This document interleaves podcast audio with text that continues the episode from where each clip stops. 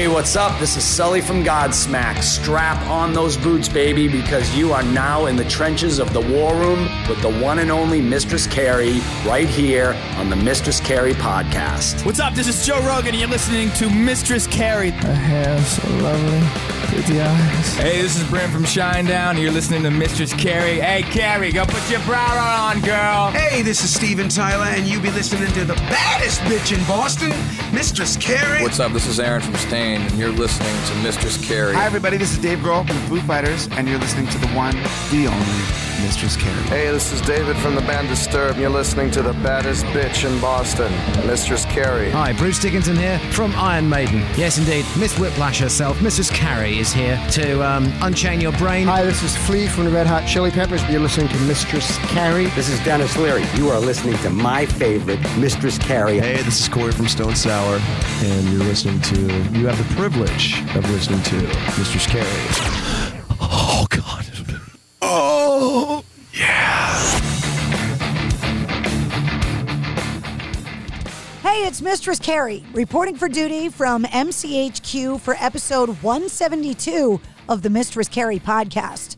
And before we get to this week's guest, Colin Blunstone from The Zombies, I want to remind you about all of the great Mistress Carrie gear you can find in the store at mistresscarrie.com, including the new three-quarter sleeve retro 70s jerseys that come with black sleeves or purple with the Mistress Carrie Flames logo on the front. But you'll find tank tops, t-shirts, beanies, hoodies, pint glasses, shot glasses, 7-in-1 bartender tools, and even a waist bag that'll get into all sporting events and concerts.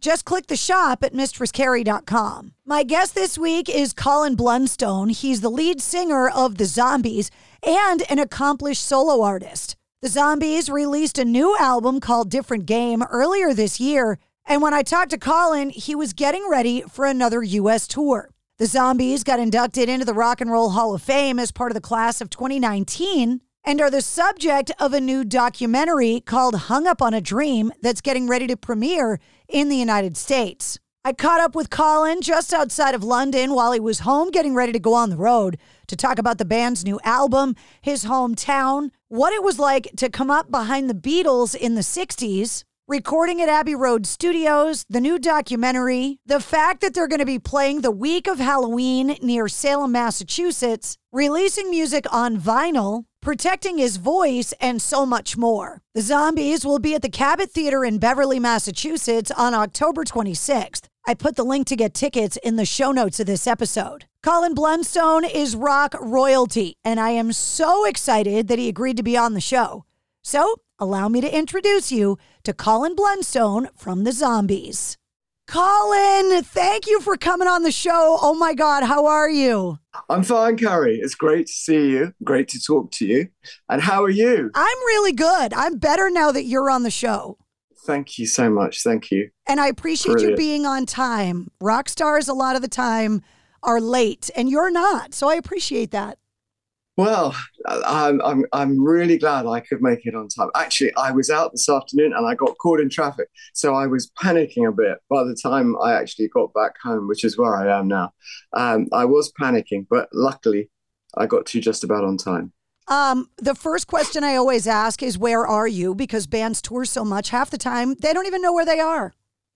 Well, when we're on tour, I don't know. I know the first date and I know the last date. But the stuff in between, I just follow people. If they go to the wrong place, I would go with them. But right now, anyway, I'm at home, and I'm in southwest London, just outside of London, southwest, 25 miles, something like that. It's quite countrified around here, and it's very nice. This is home. You have not strayed far from home in your entire career, because didn't the band start right outside of London too? It did, but it started northwest, about 25 miles northwest of London, in a little. It's actually a city, but it's not very big, called Saint Albans. In Roman times, it was a very important part of the UK. I think it was the capital of the UK for a short while in Roman times. But that's a bit before my even that's a bit before my time. And then, I moved into central London. A lot of young guys do that, and had two or three places in central London. And then gradually, as I got older, instead of going back to where I came from, the north, I seem to have ended up out here in southwest. And it's really nice here. It's lovely. A lot of rock stars crave a little bit of country quiet life because when you're working, it's so crazy because you're on the road all the time. Well, that's right. And, the Zombies are a band that works a lot.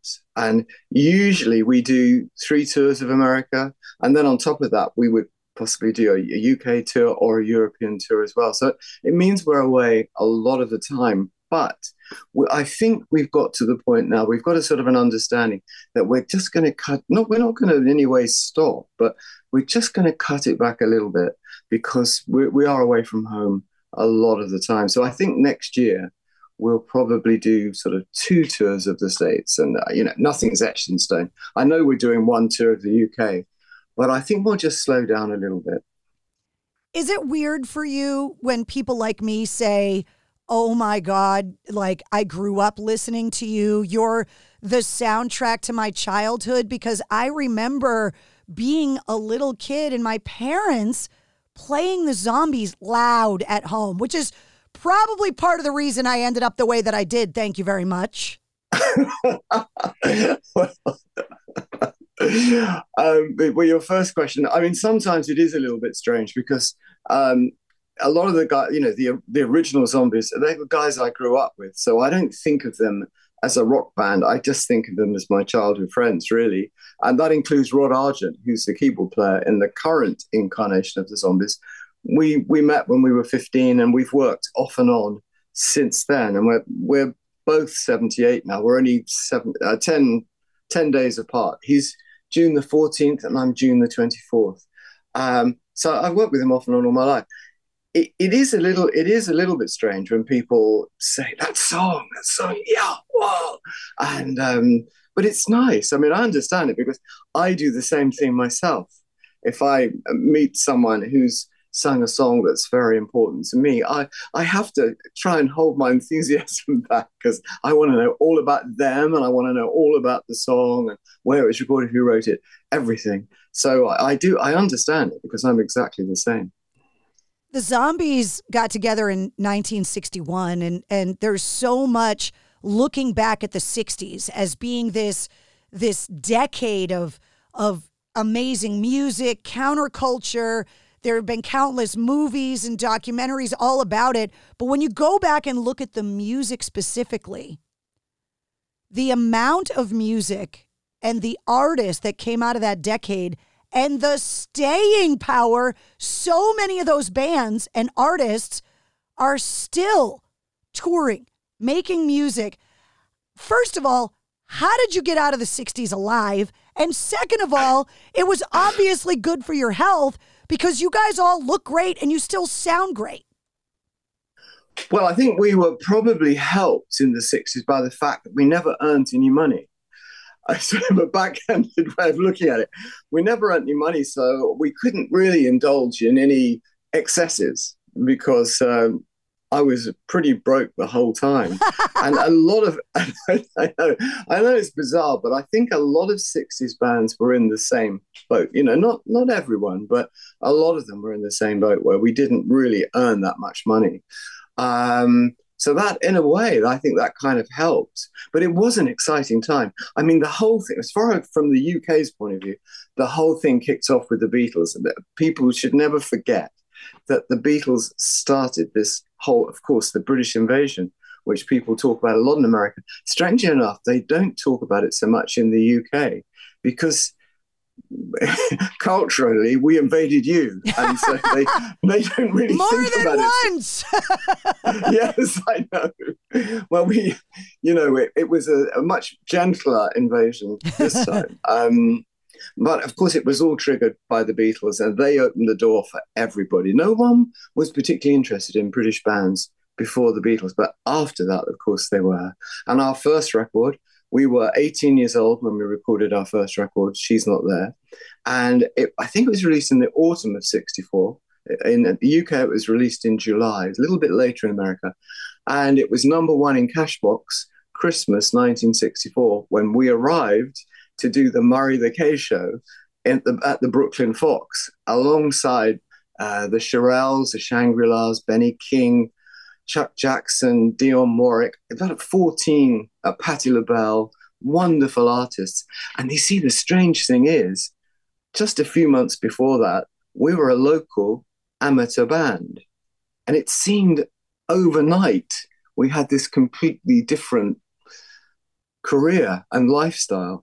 But when you're young, you tend to just accept it. You know, I think we took it pretty much day by day. We thought, oh, you know, last month we were playing in a little gig 2 miles away from where we live. This month we're playing in New York. And we just kind of accepted it and took it day by day. It's the only way to do it, really. If you stop to think about it, you go nuts. I tell people all the time that the greatest gift my mom gave me was the love of the Beatles, because she loved them so much and was such a music fan that it became the soundtrack to my life. And I feel like there are two musical phases of your upbringing. There's the music you get exposed to kind of unwillingly as a kid. And then there's a point in your adolescence where you discover music on your own. So what was the music you grew up listening to that is the soundtrack to your childhood? And then what was the first song or artist that you said, no, hold on, I like this? Well, let me answer your question in sort of two parts. And I completely agree with you, because I always think that the music that you like in your formative years, say from 15 to 25, something like that, that music stays with you for your whole life. It certainly has with me. When I was younger, my mother had 5 brothers and 3 sisters, and all of the brothers, my uncles, they all played instruments. So in many ways, I can remember listening to them. Often they played more than one instrument, and they were fantastic harmony singers as well. So I was very influenced by them from a really young age. And then after, I don't know what kind of music people listened to till, I guess, Bill Haley changed things a bit. Was that about 1956? Not really for me, I'm afraid. But what really changed things for me was Little Richard, God, I've blanked, Elvis and Chuck Berry. The three greats of early rock, all American. They were the guys that really changed it for me. Later on, it would be the Everly Brothers, Buddy Holly, and I was a big fan of Ricky Nelson as well. Those were the guys that got me interested in music. And I went to a school where we sat in alphabetical order. We had no choice. It was a boys' school. It's pretty strict. Sat in alphabetical order. And the guy in front of me was a guy called Paul Arnold, A, Blunstone, B. And I'd said to him many times that I had a guitar and wouldn't it be great to have a band? And he knew someone, not at our school, just someone who lived up the road, who was called Rod Argent, who wanted to put a band together. And one day, the guy sitting in front of me said, "Do you want to join a band?" And I talked about it so many times. I didn't have any wriggle room because I wasn't sure I had time to be in a band. That's the honest truth. I didn't know if I had time. I was in the rugby team, basketball team. I did athletics for the school. I was a sports nut. But I'd said it so many times. I had to go along to this rehearsal. And, you know, essentially that band, one guy left. But that was the Zombies, all just young kids in school in this town called Saint Albans. It's so much by chance. If we hadn't been sitting in alphabetical order, I wouldn't have been included in the band. And I went along as a rhythm guitarist because I could play a little bit of guitar, and I still play a little bit of guitar. And Rod Argent was going to be the lead singer. And we had a coffee break halfway through. I didn't know Rod. I'd never met him before. And he played Nut Rocker by Bee Bumble and the Stingers, which is quite a complicated piece. And he was so much more sophisticated than us. And I said, "Rod, or whoever you are," I only just met him, "whoever you are, you should play keyboards in this band." And he said, "No, it's a rock band. We want all guitars." And you wouldn't think about playing keyboards. And then he just heard me sing a bit at the end of the rehearsal, putting my guitar away. I started singing a little bit, and he said, I must have done something right, because he said, if you'll be the lead singer, I'll be the keyboard player. And essentially, that was the Zombies. It's unbelievable, and does not surprise me at all that you cite Little Richard, Chuck Berry as these early influences. It comes up all the time on the show, this ping pong ball of rock and roll that gets lobbed across the ocean. And it seems that every generation lobs it back again, in the way that the UK and America have kind of taken those early era days of rock and roll and just smashed it back and forth over the decades. Yeah. It's amazing. It's absolutely true. Absolutely true. I'm sure all people who were in those early bands in the mid-60s, their idols will have all been American. Without exception, they will have all been American.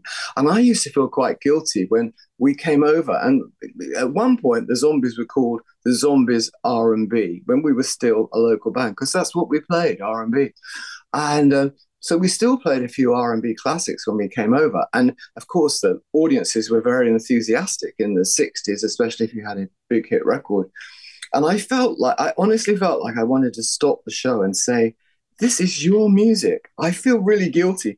We're playing your music. It might have been through a British UK filter, but they were American classics. But in a way, I think we helped a lot of those early blues guys and rhythm and blues guys get recognition. Well, I'd like to think so. That perhaps might sound a little bit over the top, but I'd like to think that the British bands really helped some of those early blues guys get recognition, because to some degree, I think they've been forgotten in America. One of the other things that seemed to be a contribution was technological experimentation. The Beatles, famous for it at Abbey Road Studios. And when you go and listen to those early Zombie records, you're whispering through my brain back and forth. There was a lot of, hey, what can we do with this new technology? Which through today's lenses, that equipment was so remedial, but what you guys were able to do with it is unreal. Well, it was very different. I mean, when we started, along with every other band, we were recording on 4 tracks. So essentially, you're pretty much recording absolutely live. Strangely enough, it's gone full circle, and we recorded our last 2 albums live, including the vocals. Sometimes we might patch a little bit up, but essentially that we're recording live, just because we think there's an extra energy in the studio if we're all there together, because a lot of bands record remotely. You know, they'll record in their own studios and they kind of phone it in. But we quite like to record at the same time. When we started, yeah, it was 4-track recording. But when we recorded Odyssey and Oracle, it was our last album, and from that came Time of the Season. That was recorded in 1967, and we followed the Beatles. They just finished Sgt. Pepper, and we followed them into Abbey Road. Mostly they were in Studio 2, but they did record in Studio 3 as well, and we were in Studio 3. When we went in there, we were picking up percussion instruments off the ground. We were big Beatles fans. We were picking up percussion instruments off the ground. We go, this was left there by the Beatles. Wow. And why I'm saying this is because John Lennon had heard Pet Sounds, and he knew that the Beach Boys had recorded on an 8-track machine. And he said to Abbey Road, we want 8 tracks. And they said, there isn't an 8-track machine in the country. But overnight, they stayed up all night. John Lennon went home. And they stayed up all night. That's how I understand the story. Anyway, the Abbey Road boffin stayed up all night, and they managed to get 2 4-track machines to play together. And as they did that, they lost 1 track. So it meant the Beatles were recording on 7 tracks. And because of that advance for Sgt. Pepper, we got exactly the same thing. When we recorded Odyssey and Oracle, we were recording on 7 tracks, which was unheard of in the UK at that time. And it allowed us to add vocal harmonies and percussion instruments that we could never have done normally. So that was a wonderful sort of technical jump ahead, if you like, as we followed the Beach Boys. Because now that you can record on as many tracks as you like, everything's changed. I am embarrassed to say that I have been one of those people that dodged oncoming traffic to take pictures outside of that studio in the crosswalk. I know, every time I go down there. I used to live quite close to that, maybe 2 miles away from Abbey Road, and you'd see people doing exactly that. I'm sure. I'm sure one of those idiots. That was me. Well, why not? Why not? I've probably done it myself. I can't remember doing it recently, but I've probably done it myself. Nothing wrong with that. There's a great documentary about the studio called If These Walls Could Sing that was done recently by Paul McCartney's daughter about that legendary studio. And I love like rock music documentaries. I was binging a lot of them during COVID. And now there's one coming out about you guys. That's right. It's called Hung Up on a Dream, and it's directed by Robert Schwartzman, and he's a wonderful director, and he always thought there was a real story to get his teeth into on the Zombies, and he's done a great job. I think it's about an hour and a half long. We were a little worried that there wasn't enough original video from the 60s. People didn't have cell phones in those days. We call them mobile phones here for some reason. And so there wasn't as much video from those days as there are now. But he's put together a really interesting documentary. It was first shown at South by Southwest in Austin in Texas earlier this year. And we're coming over to do the Woodstock Film Festival. Rod Argent and myself are going to do a Q&A afterwards. I think we're going to play some songs, just the two of us, afterwards as well. And then we start a US tour after that. So it's going to be a fairly full month coming up. But yeah, it's a really interesting documentary. I've seen it 2 or 3 times myself and really enjoyed it. Is it weird to watch your life story told by someone else in a movie? It's very weird.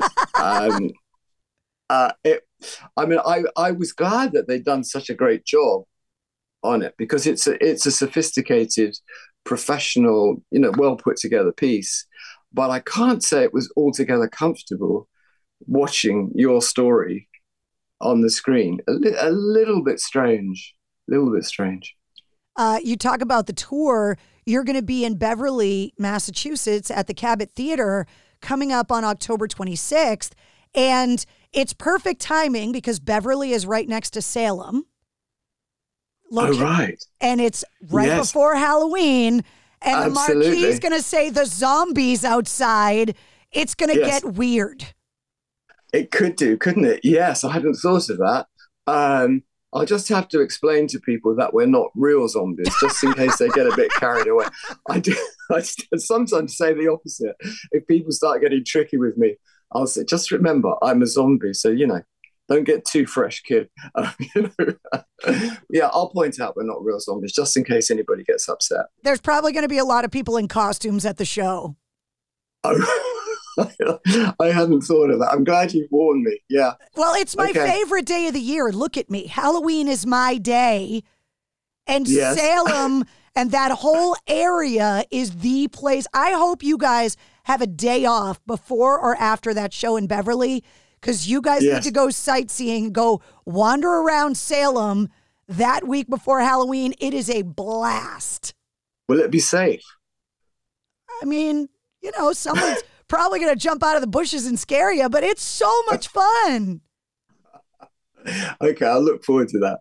It's so much fun. Well, one of the things I wanted to talk to you about, because I don't think anybody would have predicted in the digital age that it would be back, is vinyl's resurgence. Now, you came up in the original era of vinyl, releasing new music now, having to go back and release it on vinyl.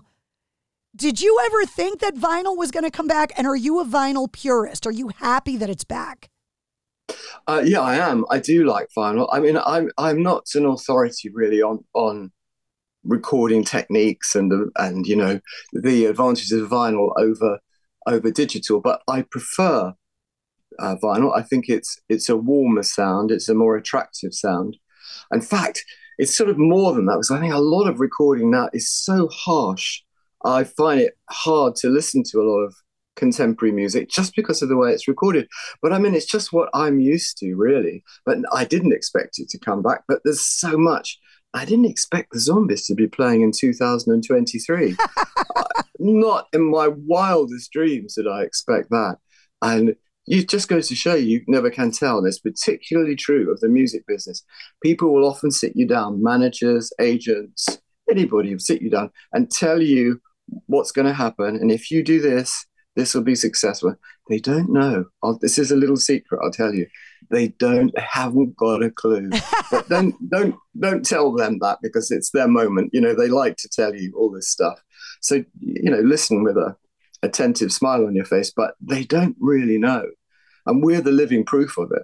There's a lot of weirdness going on, right? You talk about it's strange still being on the road and releasing music this long into your career. Yeah. Paul McCartney and Ringo Starr are on Dolly Parton's rock album, and the Rolling Stones just announced a new record as well. So that era, those artists, absolute staying power, you guys included. I know. I think there's something about people from that era. And I just kind of, you know, it becomes a way of life. That's the thing. That you write songs and then you record them and then you go out and you tour. And that's, your life is built around that pattern.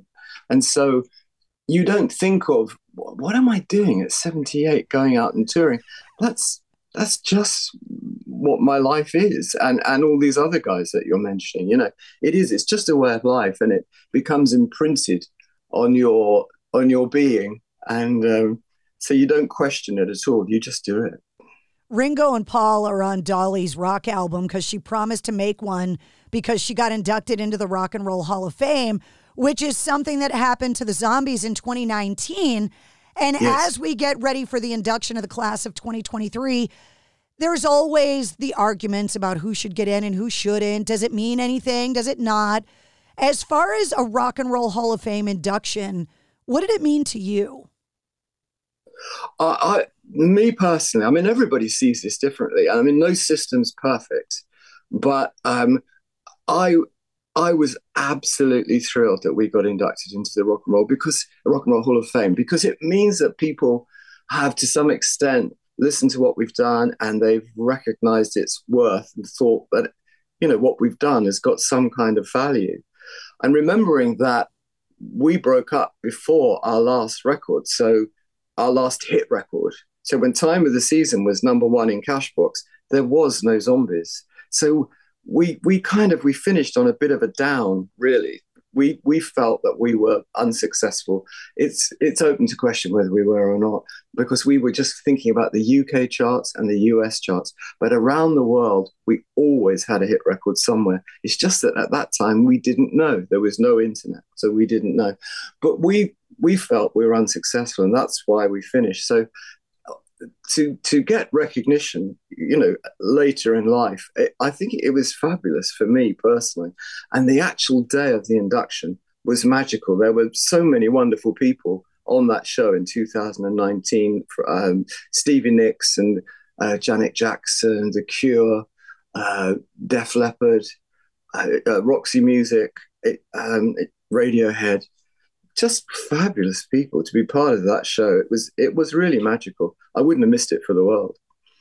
The craft of songwriting is something that gets brought up all the time. And you talk about finding out the impact that your music has around the world.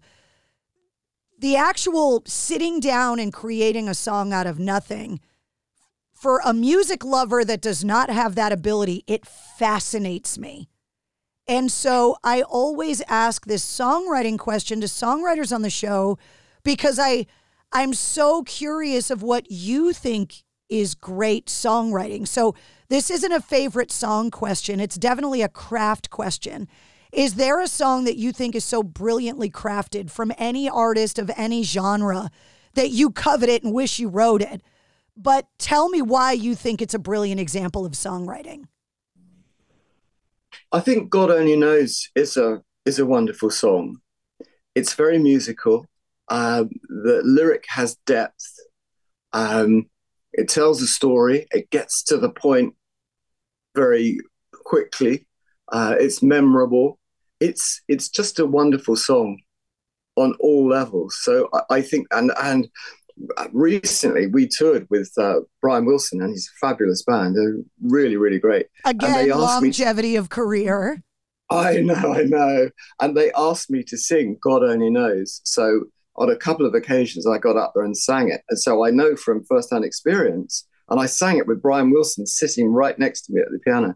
No pressure. I know from... Pardon? No pressure. No pressure. God, it was a bit testing, I must admit. But it was wonderful. And I know you said this is not a favourite song question, but I always think about a Sting song called Fragile, because musically, very, very strong. But I love the sentiment of the lyric. It says so much in so few words. Life is fragile and it should be treasured. And it says so much. And I've always thought of that as a wonderful song. It's Fragile by Sting. And there's a great version by Sting, a live version by Stevie Wonder as well, which is well worth a listen. I have to ask you, because I use my voice so much and your voice is so iconic, how do you take care of it? Because doing what I do, it's all about talking. And every singer I talk to says talking's the worst thing for your voice. So what do you do after all these years to protect your iconic voice? Well, I would say one thing. I try not to do interviews too close to a tour. You know, I mean, I'm not a great fan of doing interviews when we're on the road, just as you just mentioned that. But a lot of it is, for me, is common sense. I've realized the importance of staying hydrated when you're on the road. When I was a kid, I never thought about things like that, about getting water inside yourself. So you've got, this is my idea, and it's also for an older performer, but make sure you drink plenty of water. Make sure you have a good diet, and you need plenty of sleep, so that after the show, when you're young after the show, everybody wants to know where the party is. When you're a more seasoned performer, there's a rush to get back to the hotel, to get to bed, because you want to get the sleep, because you're playing the next night. So I think of all those as just kind of common sense, really, especially as you get into the autumn of your career. But the other thing, I started with a singing coach probably 20 years ago now, and he just taught me a little bit about singing technique. I had no idea about, I just sang with whatever I was born with. And he taught me a little bit about singing technique, and he gave me a set of exercises, about 30 minutes of exercises. And on the road, I do those every day, and I'll do them once before sound check. And I find they strengthen my voice and make it more accurate. And also, if I put it another way, it kind of wakes my voice up. So if I've got a bit of a husky voice, it really helps. And all of these exercises go to a top C, and you would think that singing up there would be a strain on your voice, but somehow it brings my voice out. And so I do it before sound check, and then I do it again before the show. So I will have done exercises for an hour before the show starts on any show. When we're on tour, when we're not on tour, I would probably do it 5 times a week. I think I told you, I've just been out in the car this afternoon. I was singing my exercises in the car. It's a bit different if you stop at traffic lights and you're going for that top C. It's a little bit embarrassing if the guy next door looks across while you're doing it, you know. But you just have to plow on. Well, Colin, you can actually sing. I can't. So it's always embarrassing when I'm sitting in the car singing and somebody pulls up next to me because it always sounds terrible. I'm embarrassed to sing by myself in the shower. Listen, the important thing is to sing. It doesn't matter whether you consider it's good or not, because singing is a wonderful release. It's a great thing to do. So don't worry about how you might be being really self-critical. You might be fantastic. So don't worry about what it sounds like. I'm not. Just sing. In my head, with my raspy voice, I sound like the aforementioned Stevie Nicks, but I do not. Trust me. Well, keep practicing. You'll get there. I apologize for this last question. I blame Geezer Butler from Black Sabbath. I talked to him and we got on this tangent about his love of animals and animal advocacy. And Geezer Butler told me about all the pets that he has, which floored me that he's got 13 cats and 5 dogs.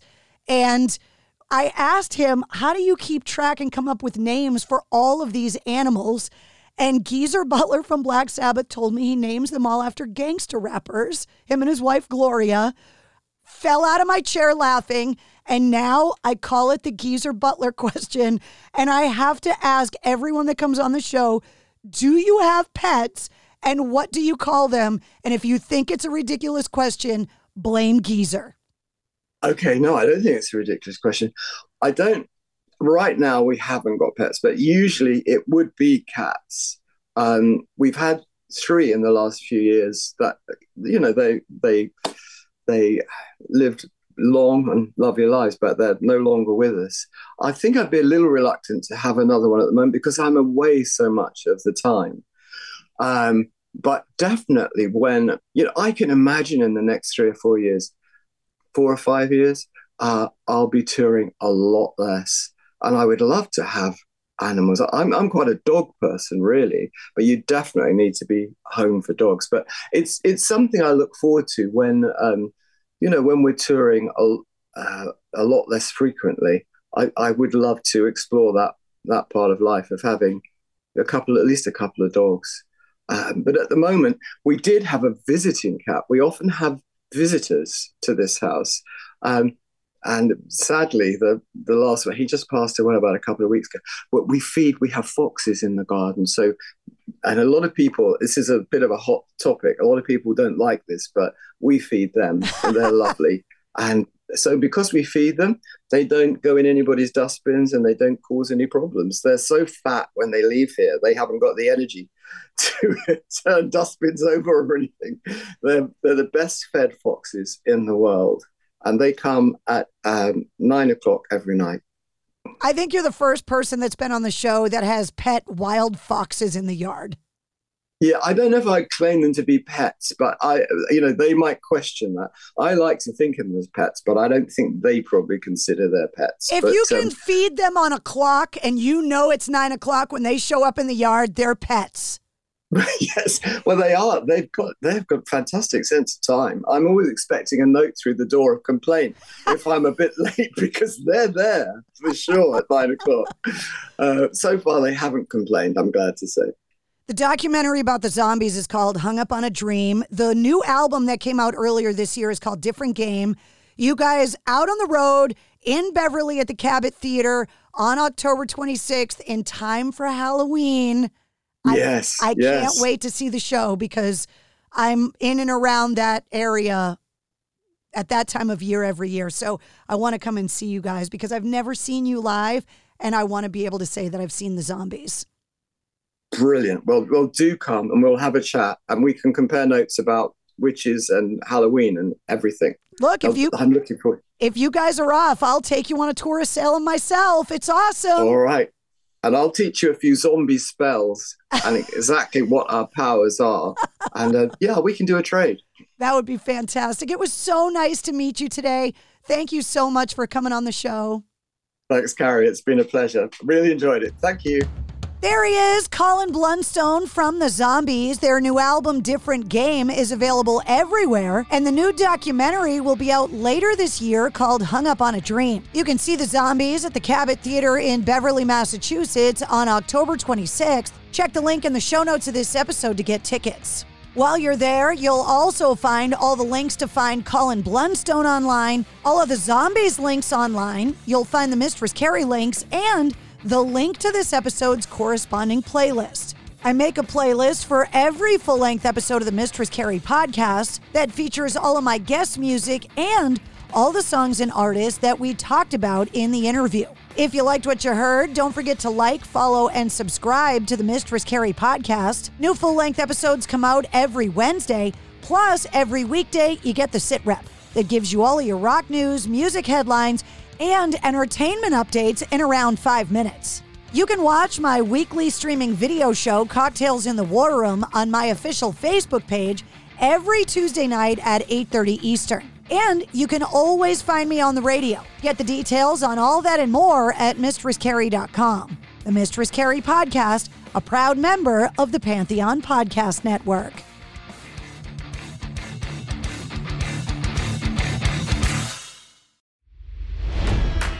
It's NFL draft season, and that means it's time to start thinking about fantasy football. FantasyPoints.com features industry-leading experts and prognosticators using proprietary hand-charted data to help you score more fantasy points. FantasyPoints.com is the place to go for whatever kind of fantasy football you play. Whether you play fantasy football, daily fantasy sports, or do a little bit of everything, Fantasy Points has the meticulously researched content to guide you to victory. And why wait for the fall? Fantasy Points also covers the new spring football league, the UFL. Join the guru, John Hansen, Scott Barrett, Joe Dolan, and other massive names in the fantasy football universe with an exclusive offer. Use code Pantheon for 15% off any Fantasy Points package, including the all-in package, with access to every article, tool, and data nugget that Fantasy Points has to offer. That's FantasyPoints.com and code Pantheon for 15% off at Fantasy Points. FantasyPoints.com. Code Pantheon. Score more fantasy points.